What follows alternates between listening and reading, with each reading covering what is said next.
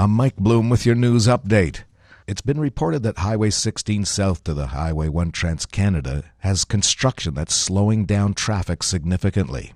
The Manitoba Threshermen's Reunion and Stampede near Austin is ready to kick off once again with its 2023 edition, the 67th. It's Canada's largest farm heritage festival and begins tomorrow. Manitoba Ag Museum Board Secretary Gordon Goldsborough explains the biggest highlight of the event is the International Cockshutt Club's exposition. They're bringing cockshutt equipment from all over North America, and I think it'll be the definitive cockshutt event of certainly the year, if not the uh, the decade. There's a make of, of farm equipment called cockshutt that was built here in Canada uh, from the 1870s to the 1960s. He says the museum also hosts the province's best semi pro rodeo every year. Goldsborough says another highlight is the Homesteaders Village, where a number of historic buildings are on site. He adds the other highlight is the flat grain warehouse, the precursor to the grain elevator. It's new to the museum, and as far as they know, the last flat warehouse used on the prairies. If you were surfing on Facebook over the weekend, you may have witnessed the fist fight between two men on Saskatchewan Avenue West near Canadian Tire. While videos were posted online and people were posting comments, one key group was left out of the conversation the Portage RCMP. Here's Portage La Prairie RCMP Media Liaison Constable Larry Neufeld.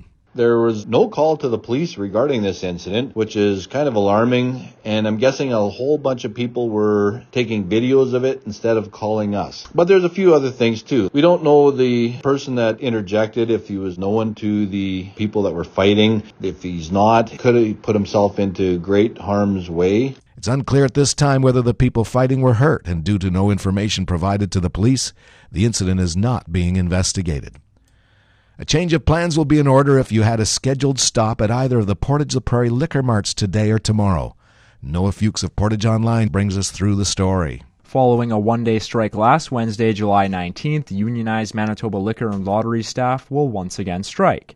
The union representing Manitoba Liquor and Lottery's employees, Manitoba General Employees Union, declined a 2% yearly increase from the provincial government as they seek a 3.3% increase, according to Cal Ross, president of MGEU. While the two day strike is a go, progress is seemingly being made. Word broke Tuesday night that the Manitoba Government and General Employees Union had agreed to designate a mediator to assist with the walkout. Both liquor marts are expected to be open Friday in Portage La Prairie. From the Portage Online Newsroom, I'm Noah Fuchs. And in sports, Cliff McCartney will never be able to look at hole 12 at the Portage Golf Club the same after Aaron's chance to play golf tournament turned into Cliff's chance to ace. He hit his first hole in one ever on Friday at the annual charity event. McCartney says this was only his second hole at the tournament.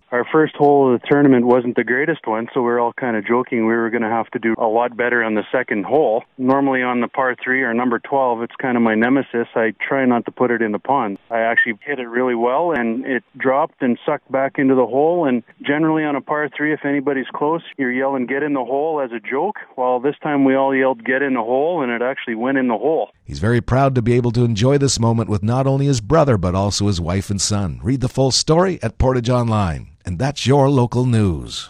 A mix of sun and cloud this afternoon with a small chance of showers and risk of a thunderstorm. High of 32, humidex will make it feel like 40. Tonight, partly cloudy, small chance of showers again this evening, and the risk of a thunderstorm. Clearing, hazy, and tomorrow a mix of sun and cloud and hazy, high of 25. Humidex makes it feel like 30. Tomorrow night, cloudy periods and a low of 13, and then Friday comes with clouds and 30% chance of showers and a high of 21. Friday night will clear with a low of 10. Around the region, Brandon's mostly cloudy and 23. Winnipeg mainly sunny, 26. Cloudy here in Portage.